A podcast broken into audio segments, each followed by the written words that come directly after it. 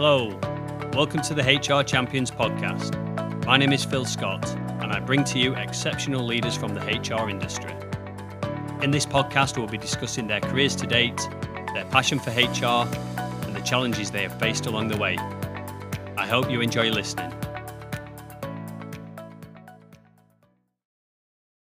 Today, I'm delighted to introduce Karen Sanders, Director of People and Development Services at Nottingham College. Karen has had an illustrious career to date, so I'm excited to have Karen on the show today. So Karen, I'm going to pass it over to you, and uh, I'd like you to give the listeners a quick introduction to who you are. Thank you, and, and, and, and what a welcome. And what an introduction. So I hope I can live up to that. Morning, everybody. It's uh, it's a real honour and a privilege to be asked to do these. So I hope you find what I'm going to say interesting. Hopefully it will help you in your careers as well. Um, as, as Phil said, I'm the Director of People and Development Services for Nottingham College. Nottingham College is a further education college. There are about two hundred sixty further education colleges in the U K. We're one of the largest. Um, our customer base, if you if you understand customers, are students, and we have about thirty-four thousand of those, predominantly from Nottingham, its wider county, and those counties bordering onto it. And we're what I'd call a mixed economy organisation. So although education is our business, we offer both further education, so that bit, the sandwich bit that sits between schools and university. So we have further education, higher education or university level education. We work with schools. We work with over two hundred fifty businesses to provide business to business training and apprenticeships. We've got commercial activities, and we have a huge wheel that sits behind all that, which is known as professional services, which are all the things like finance, I T, accountancy, marketing, workforce services, et cetera, that keep the wheels of everything running. If you know the further education sector as, as, as a whole, it's about the third largest employer in the U K, behind things like the National Health Service and other public services. So we're significant, but we're often the one that's less known about, because we sit between that compulsory part of education and the higher education sector or universities. But we're the largest provider of skills into the U K economy. Whatever you're doing now, at some point in the future, you may need to have your car serviced, or as we all do at the moment, need a haircut.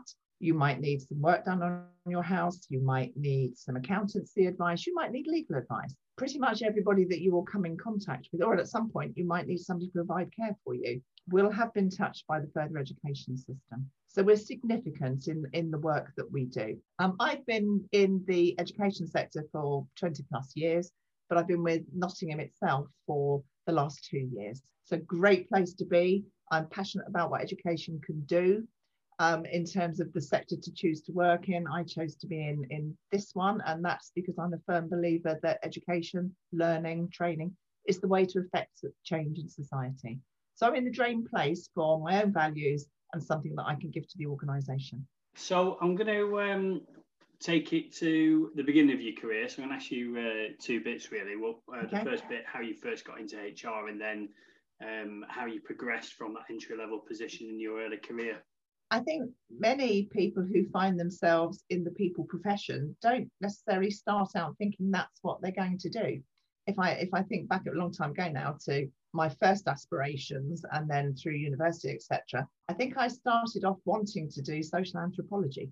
So I've always had an interest in people and how, how people have developed, albeit through a societal sort of lens. My disciplines were psychology and sociology, so I've always been interested in how and why. And although I started predominantly in, in education, I was thinking about teaching as a profession, I found myself for any reason being in the hospitality industry. Uh, and that again is very, very people based. And so from a very early stage, I've always had people as part of my remit and all the things that sit alongside it. So of course there is, you know, the, the administration arm that has to sit there. So understanding the documentation, the legal side that you need. And I'm really interested in the law. So all of those things come together. My entry into it, I guess, was probably somewhere around manager level, and that's because I've I've always had a business background, so I've understood business and how business works. My particular discipline within business, whereas some people might be finance and some people might be technology or management information systems, mine has always been workforce. And so going in through that angle is different than saying, I want a career in H R and just studying around the people aspect.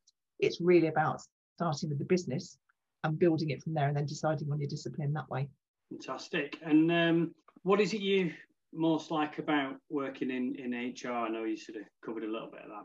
I always think, and when I talk to people, I say, what people understand as being H R is probably the smallest part of what I do. I'm interested in the outcomes and the greater good. So organisations I work for have societal impact, and therefore they're, they're predominantly very heavily workforce based, which means those people need to be focused on what the outcome needs to be. And so yes, of course, there's you know the, the basic bits that you need to have in there. So what people always refer to it as policies and procedures. I prefer to think of it as the backbone of how You, the organisation works well and how the people who work for the organisation work well within it. So they've always been my passions around it, and actually about being able to create great workplaces. If you're in, in jobs you don't want to do that aren't very good, if they're not well designed, then productivity will always be affected.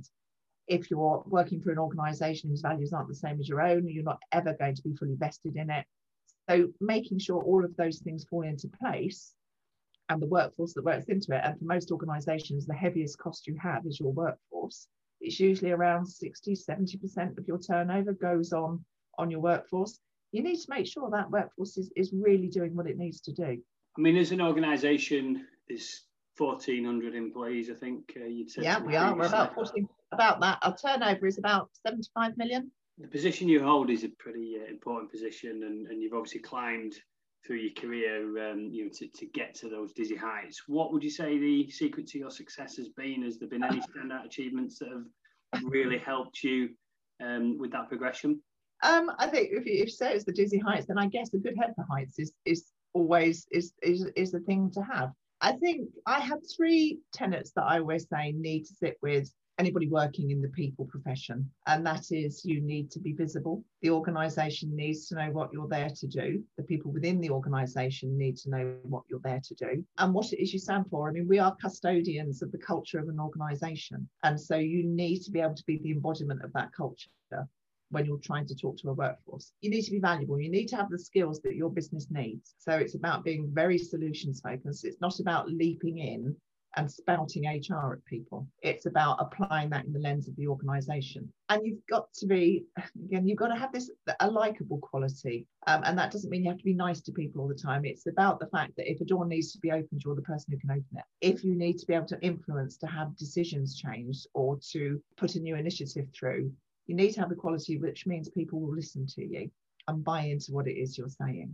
I've worked at, in, in my own organisation, I'm part of the executive leadership team, and it's a, it's a small group that, that runs the organisation, if you like. Um, and to be able to get there, you've really and truly got to understand your business through and through. There's no point being in a, in a discipline or part of a profession which isn't able to influence, which isn't recognised as really and truly adding value to an organisation. Um, one of the downfalls, I think, sometimes for H R teams, and we've moved away from that term, we, we, we call ourselves people services or workforce services, really because people don't want to be referred to as a human resource. You know, it's not, it's not, a, it's not a filing cabinet, it's not a car park. You know, these are the people who are actually doing the business of your business every day and making it happen. So being recognised for what that does, for making sure you understand the business you work for, that you know it through and through, that you can speak its language, that you understand its challenges, that you understand its threats and opportunities. And you're always thinking far enough ahead, so it's a pair of binoculars apart from a good ladder, that helps you to look forward to say, okay, these are things on our horizon, these are things we should be thinking about now. Because again, particularly from an educational point of view, students who are with us currently, we're developing them with the skills to solve problems that we don't know exist yet. If we're not doing that, if we're not thinking far enough forward, and that again, sometimes is a bit of a challenge for the people profession, they don't look far enough forward, or they're not fully integrated into the leadership teams of the organisation, then it's a struggle. The other big thing to do is to understand numbers, because you are responsible for the single most expensive line in the accounting for your organisation. That's exactly where you are. So it's imperative that you understand the numbers as well. Yeah, and I remember um, when we spoke previously, you said that uh, you can't just sit in your silo. You can't just say, right, we're in the, you know, H R or the people department, we just sit over there. You've got to really understand the business or you can't strategically have an impact. Absolutely. There's all sorts of titles that people have um, within within their structure. So if we just refer to it as H R, but um, in my organisation, it's people services. So we have business partners. Many, many people watching this will be H R business partners, perhaps, or H R advisors. Um, and I think if you take the title business partner, the clue's in the name. You are partnering the business, which means the business bit is first. So you need to understand that to be able to apply the lens of the workforce through it. So all of the, you know, don't think of short-term resolution to things, think much longer term. So what are the impact of all the things we're saying here? What does that mean in terms of providing a solution to the organisation on what it needs to do? Yeah. Good. Well, um, just sort of bringing um, things to, to to the sort of current or recent events. So if you've been with the organisation two years, then fifty percent of your time has been pandemic. Um, I mean, how has the pandemic affected the organisation? Well, it, it's really interesting point. Um, and I think you have to think about from, from, from our perspective, it was what was happening just before that happened. Um, and we were in a position that we called as an organisation the perfect storm. We were recently, or in, in business terms, fairly soon after a major merger. Um, and so there was all the activity around that that was happening. We had, we were making some rationalisation to our estate, and we're a multi-site operation. We have, well, we started off, we had seventeen sites across the city. We were reducing that down. We had a massive new build going on. Um, and we were in the middle of what we called a big moves programme. So we had five hundred staff that we needed to move from different sites that were being um, sold and moved on, and moved them into a new one, just at the point where the pandemic hit. Um, we were recruiting students. There was the whole thing around the business, the normal day-to-day activities of the business, which suddenly were put into sharp focus when we were told pretty much on the twenty-third of March, although we knew something was coming. That's it, you've got to shut down, and you've got to shut down now. Now, whereas some businesses went into a complete shutdown and couldn't trade at all, education is not one of those. We had to keep going. So the government was really very clear and understood the impact for a whole generation of people, not only those in schools and, and young children, but those in that sixteen to nineteen, predominantly our, our, our age bracket. Um, the impact of those of losing their education for up to a year. And so we had to move very quickly from being one hundred percent present to being one hundred percent online. Now, some of our learning is delivered online.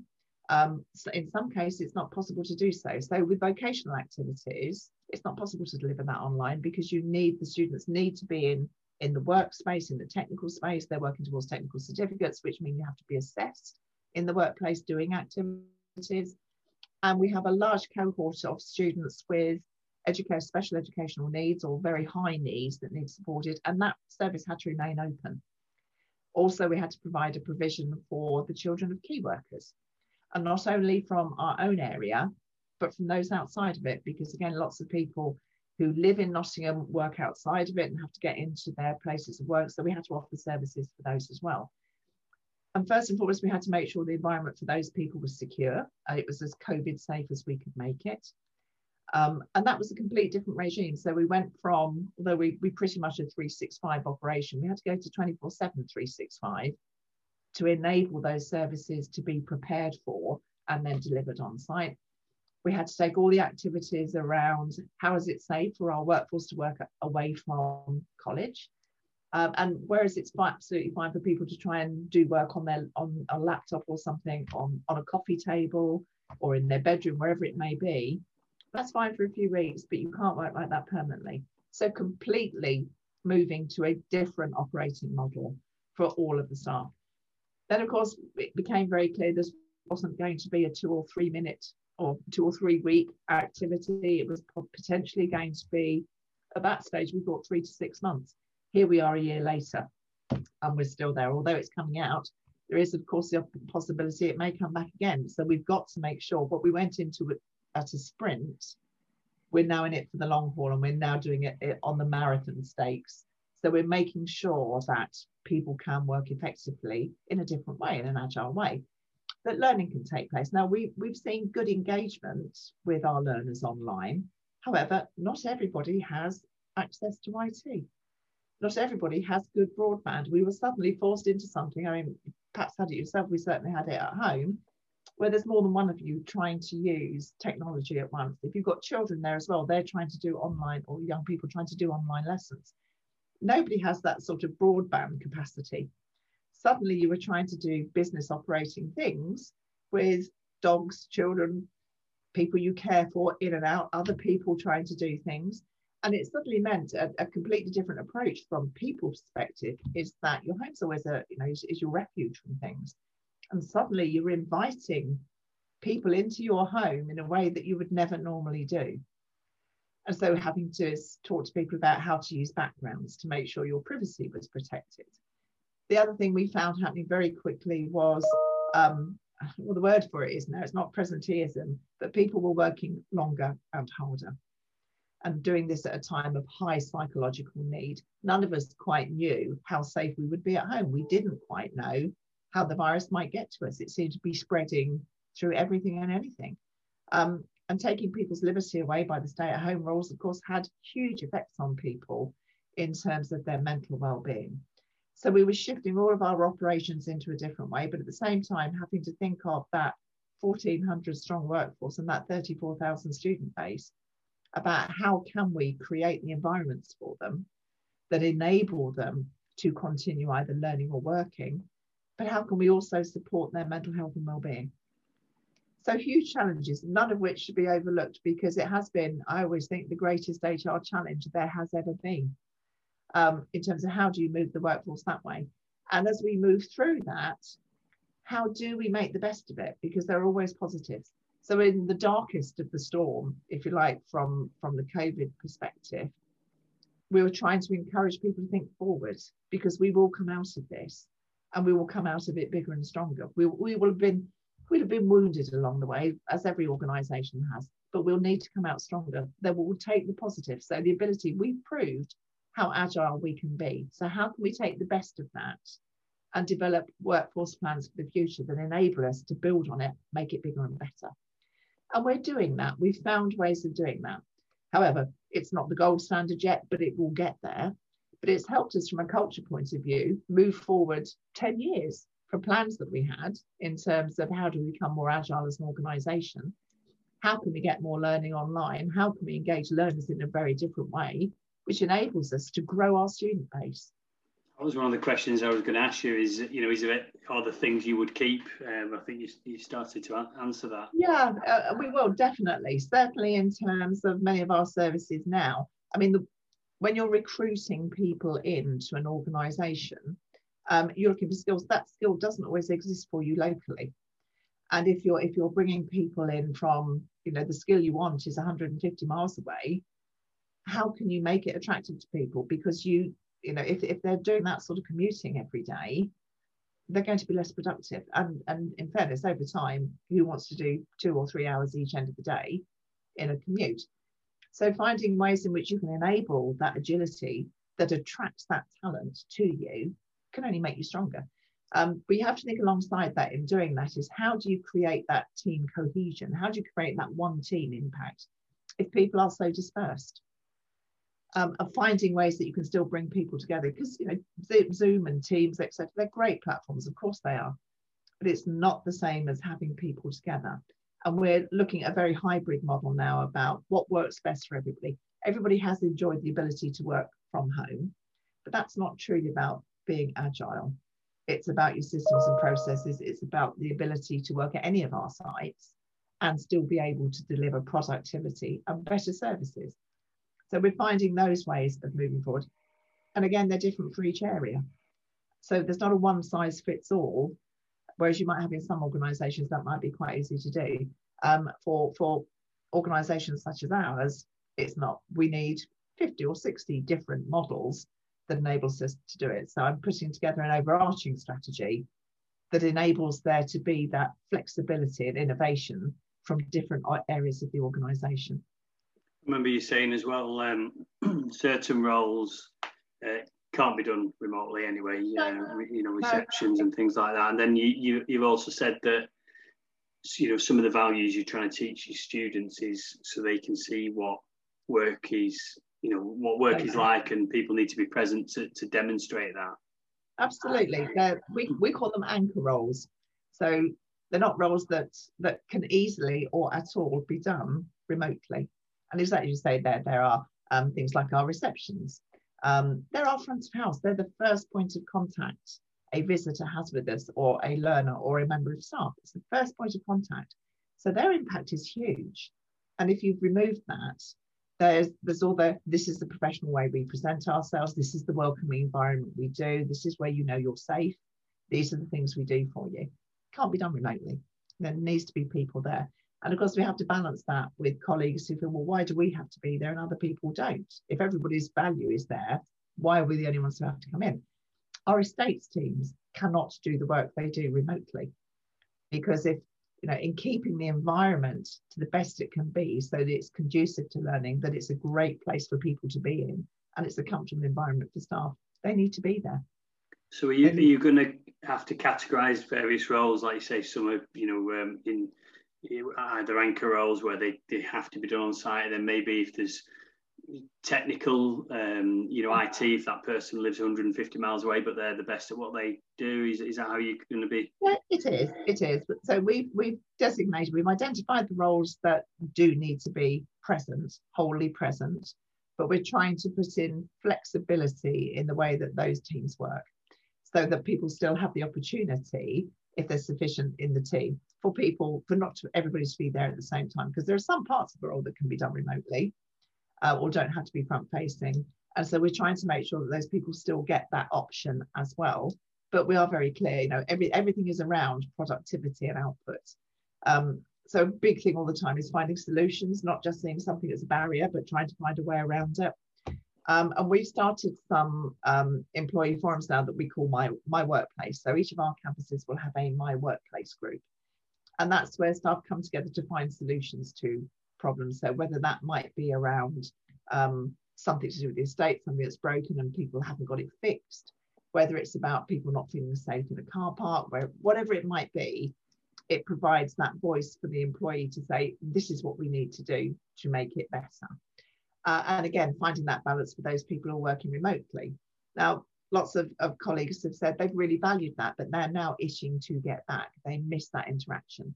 And, and very sad, there's quite a dark side. For, for everybody, not for everybody, is home a safe place to be. So some people find refuge by coming to work. And we have to bear in mind also, people work for a number of reasons. Now, of course, the financial um, recompense you get is always important. You know, it helps us live the way we want to live. But actually, it's the camaraderie. It's about being part of an organisation that you belong to, that there are people like you with your values. Um, and giving people the opportunity to come together again as teams, as small teams, as an entirety of the workforce, to bring them together behind the values of the organisation and, and the, the mission and its objectives is really critical to do. Now, when I look at my own team, so we have our business partnering team, team up, there's a team, they have, um, I think the easiest way to describe it is an officer level who works with them as well, um, and they're linked in with development teams. Um, they need to come together both as a partnering team and as a, as a discrete group for the area that they partner with. Um, but also then we need to get the team together as a whole, as we're working through our corporate objectives and, and what we've set ourselves to achieve this, this year. So that, that's sort of, for us alone, that's three, possibly four separate interactions that we need to try and accommodate. So I'm not suggesting it's easy, far from it, but where there's a will, there's a way to create a great workplace. Good. And uh, I know uh, you, you've said, uh, I mean, that must be a challenge. So you're working in uh, an environment where you're trying to create um, COVID secure spaces. You want to get everyone, as many people back, um, you know, into, into the workplace, but that must be a challenge, um, you know, just making sure that across all the different sites, got a lot of different moving parts, a lot of different sites, and making sure that COVID secure, I'm guessing that's been a bit of a headache. Well, just when we thought we, we sort of got a plan around how we could operate in a COVID safe way, um, and when we were coming up to, to finish at, at, at Christmas, um, we, in one of our all-staff briefings, we were, we were talking to, to the workforce, and this was particularly important. Communications have been so important throughout this period, because, I mean, wherever you looked, there was a different source of news. And we tried to create a channel which was one safe source of news for our workforce. So they could rely on it. They knew where to go to check. They knew it would be updated. They knew it would be translated into language that they could understand, that they could easily then pass on to either their students or to their, their families when they went outside of the workplace. They knew they'd got a, a reliable sense of um, source of information. And just as we were finishing, Uh, that day, and we were saying to everybody, of course, Christmas will be different this year. Um, it doesn't mean we can't celebrate in our own ways. It doesn't mean that we can't um, reach out to each other, but it, we, we all recognise it will be different, but it is important to, to try and get a rest and a break as much as you can. Then the government announced when the, the education in particular reopened, they wanted us to run massive lateral flow testing um, schemes across the colleges. Um, and, and again, for us, that's, you know, thirty-four thousand students and fourteen hundred members of staff who we were going to have to put through this rapid testing. Um, and so on, on when we closed at Christmas and before, you know, that, that whole hiatus then, when lots of organisations and companies are taking a break, we were trying to mobilise what appeared to be around one hundred for a workforce, uh, a separate workforce, to run these lateral flow tests for us. No mean feat to do. So just when everybody thought they'd be able to, to wind down for, from people services perspective, we were back up to ninety miles an hour trying to work out how were we going to make this happen. Um, it worked well. We had a team of people, um, and there was a dedicated team within the organisation who, who organised it, and it and it ran, apart from the first couple of days trying to get used to it. How do you set these tests up? How do you get students to test? And they had to do three tests over the course of about five or six days. How do you get them in and out? How do you make sure you don't have too many people on site at any one time? Was, you know, it, but it worked well. And the interesting thing from that, a little bit like the discussion now around, I don't want to see anybody who hasn't had a vaccination. One of the questions was, well, can we refuse to um, either teach or have members of staff on site who will not participate in the lateral flow test programme? And the government was very clear, no, you can't. If people choose not to do the testing, then you cannot deny them their education or the ability to come to work. So it was very clear then we had to say to people, this is an additional measure. We have these twenty other measures in place already to have a COVID secure environment. This is simply another, another measure to keep everybody safe. And of course, we all as individuals have a responsibility to do the, you know, hands, face, space part and to limit our interactions with others. And we were really, really, and one should never say this, very lucky. I'm going to touch everything possible here. Out of all the tests, and we tested over ten thousand students who were due to return, um, we only had two positive tests that came from that. So that's, it was huge, which meant our communication channels had worked, our students had been following the hands, face, space, our staff had been doing the same, all of our estates teams, who were working tirelessly to keep the environment misted, fogged, cleaned, had all worked, and we were we were as safe as we possibly could be. So huge. Yeah. I don't, and I'm sure, you know, it felt huge to us, but I'm sure there are other organisations who had much wider workforces to try and do that with. It is, you know, a huge thing to do, but I feel we've come out of it well. We've done it really, really well. Impressive numbers, and. Uh... I mean, when I speak to anyone in, uh, you know, in uh, in people services, uh, they say they, they feel like in twelve months they've done equivalent of three years' work, because you've got the business as usual stuff. You know, you've got your normal employment issues, the reactive stuff that uh, happens in a normal sort of day, week, month, year, and then suddenly all these different projects that have just been thrown at you with no notice possible, and. Uh, Um, and, and one of the things that I think um, one of the projects that um, people have had to deal with that um, or step up is the um, sort of wellness and of their staff. You know, it's, I think that the change, and like you said before, people have handled it differently, but um, they've you know they've had to do a lot of more, lot more wellbeing initiatives. I mean, have you guys do, either done anything new or stepped up the amount of things you were doing? Yeah, we have. Um, it, it, it became top of the agenda because the only way we would be able to make that seismic shift was to make sure that people's emotional well-being was at our high point, because everything changed for everybody. And it wasn't just, you know, normally people deal with organisational change. Um, but on top of that, there was this huge change for everybody at a personal level. And, and despite people's resilience, you know, there, there was a genuine fear and fright, because the, the news every day of the death tolls, et cetera, was playing on people's psychological safety needs. And of course, there's only so much an organisation can do.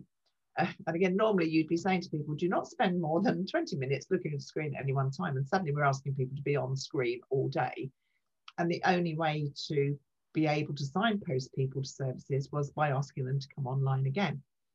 So we put, first of all, we did lots of manager briefings to um, talk to the managers about how to spot signs, perhaps, that people were struggling in any way. Um, to accept that work wasn't going to happen in the way it did. Let's let's let's concentrate more on output, um, and let's be realistic about the output, because certainly in the first lockdown, people were trying to work in, you know, with with children around, with people they might be caring for, whose needs were going to come first. Um, and it's sort of it's more the output rather than when the work is done. As far as we can, we try to be able to accommodate that. Um, we we laid our hands on as many resources as we could. Um, in some cases we had, right, no emails for two hours, just leave people alone for two hours. Give people the opportunity to say, do you know what, I need, I, I just can't focus today. I need a bit of space to be able to do this. But the important thing was, let us know if you're in that position. There's nothing wrong with that. And I know there's, you know, we, we, we've always done Time to Talk Day. We've always done Be in Your Mate's Corner. Um, we've always had focuses on men's health and women's health. Um, but we've also run what we call cafes. And these are for people with particular life challenges or life experiences. Um, so yes, it's always good to have employee forums of some kind, but we've done some very specific ones for um, carers. Now there's over six point one million carers in the U K. They can be caring from the age of four upwards, might be taking on those additional things. We didn't know, it's not a protected characteristic. We wouldn't necessarily know how many people in our organisation had caring responsibilities.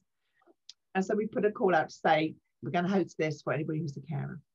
Um, the number of staff who came to it was, was astronomical. We didn't realise in our workforce we had this big proportion of people who, apart from the job they were doing brilliantly every day, had huge responsibilities outside of that that impacted on them in the workplace. And again, because those providing the care, invariably the services that were there to, to support their person they were caring for were also disrupted. Um, and for certainly for people with perhaps with Alzheimer's or dementia, any form of change is really disruptive for them. And we understood by talking to our teams, those people who were doing that, they felt really supported and, and cared for, even though we couldn't necessarily do anything about it. By providing them with a regular space to come together, albeit online, and we ran these all the way through the lockdown, um, they felt they had a support group and a further network, and we were able to bring in specialists who could talk to them about services that might be available, ways of coping, et cetera. Um, we also run these for, we have a menopause cafe. Now, in education in particular, it's quite often quite um, a female-dominated workforce, and we're about sixty-two percent female. We've got an ageing population within the within the organisation, so there's a good chance that a good proportion of those people are feeling the experience of the symptoms, perhaps of the menopause. Again, hugely supported. It's not a women-only group, um, although some of the things that the speakers that come in are talking directly to women. But it's really important that men start to understand this.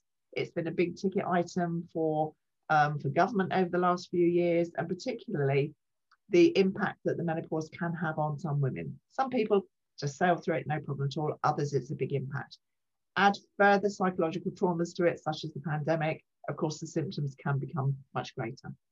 We run cafes for, uh, we've got a bereavement cafe. Sadly, bereavement's happened as a result of the pandemic, but there have been people who have been bereaved all the way through it. That can have significant impacts on people in the workplace. We've also got a new parents cafe. This is the first sort of generation, really, where people have had to go through their maternity experience and their pregnancy without any support. So partners not being able to go with them to maternity classes, any of these things. And again, because we're multi-site, they wouldn't necessarily come into contact with each other, but we were able to bring people together in that way. We also have them for our B A M E staff and also for L G B T Q.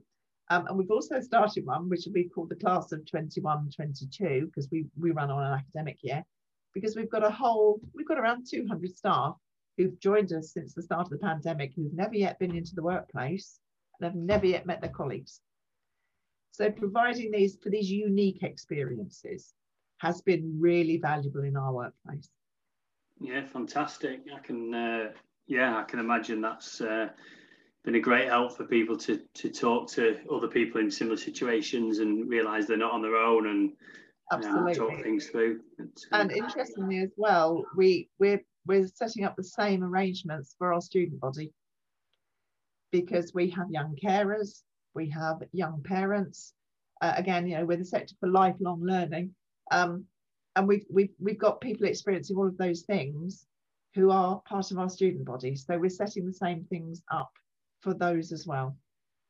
And again, I, I'm very lucky to sit on um, a national policy group for mental health and for having it recognised as, you know, a significant factor in the U K at the moment. So good thing, go, it's about being able to influence, it's about getting the doors open to um, be able to influence how government policy perhaps moves on how we support people who have mental health challenges.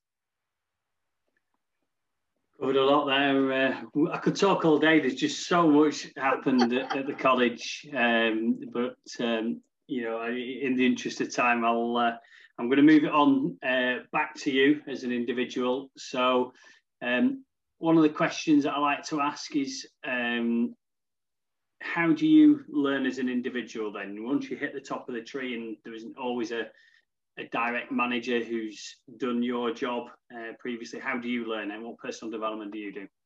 Okay.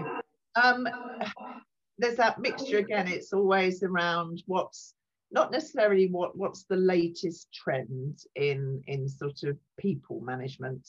Um, or in the people profession, it's really always focusing on what are the next stages for our business, um, where does it need to go, and so what's what skills do I need to develop to be able to influence and lead the organisation through a next period, whatever might be coming next. Um, but also again, I think once once you reach a, a certain level, I don't think you ever stop learning. If if you do, you'll stand still. Um, and, and then you, you're no longer the value. It's always about having that value to your organisation. Uh, and not only that, then it gives you the opportunity to pass it on and give something back. So I, with my local branch of the C I P D, I run the H R directors' boardrooms for them, and I also lead their peer-to-peer mentoring scheme.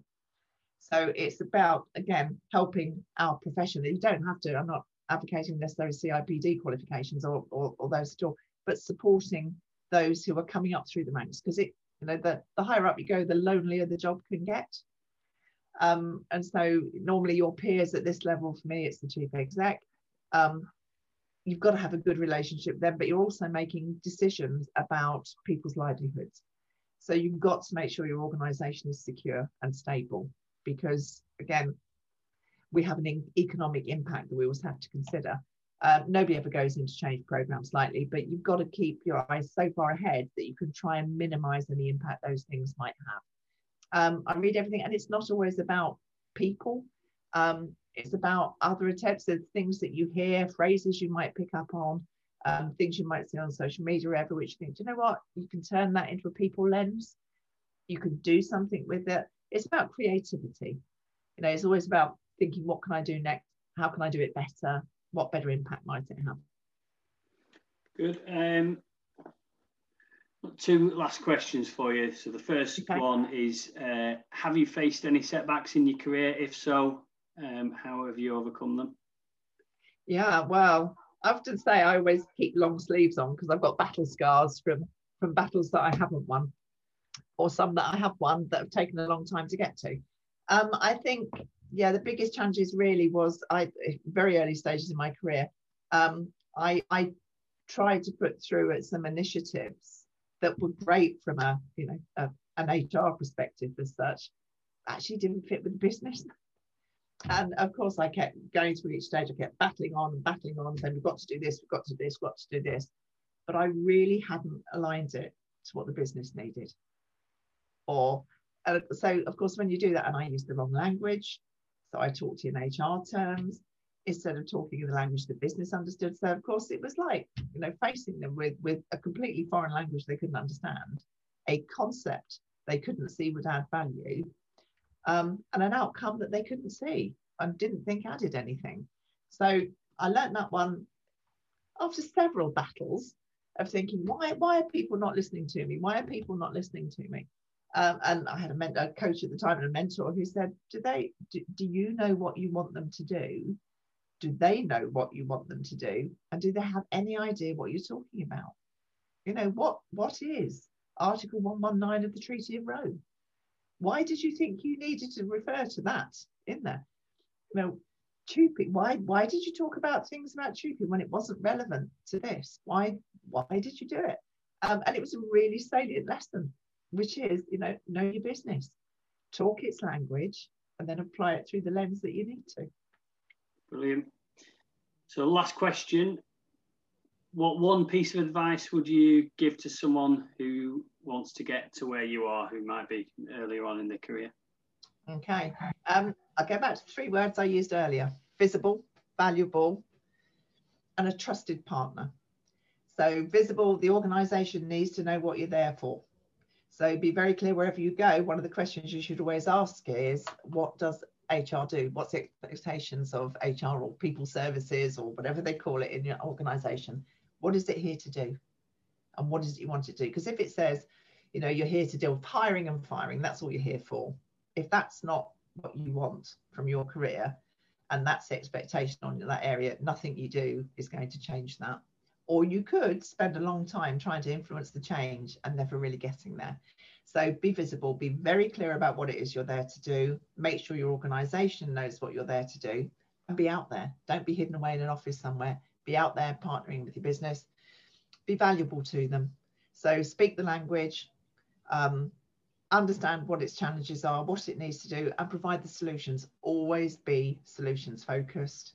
And then finally, be that trusted partner. Be the person everybody wants on the team, so that if there's a project, you're immediately invited into it, so you can influence it at an early stage.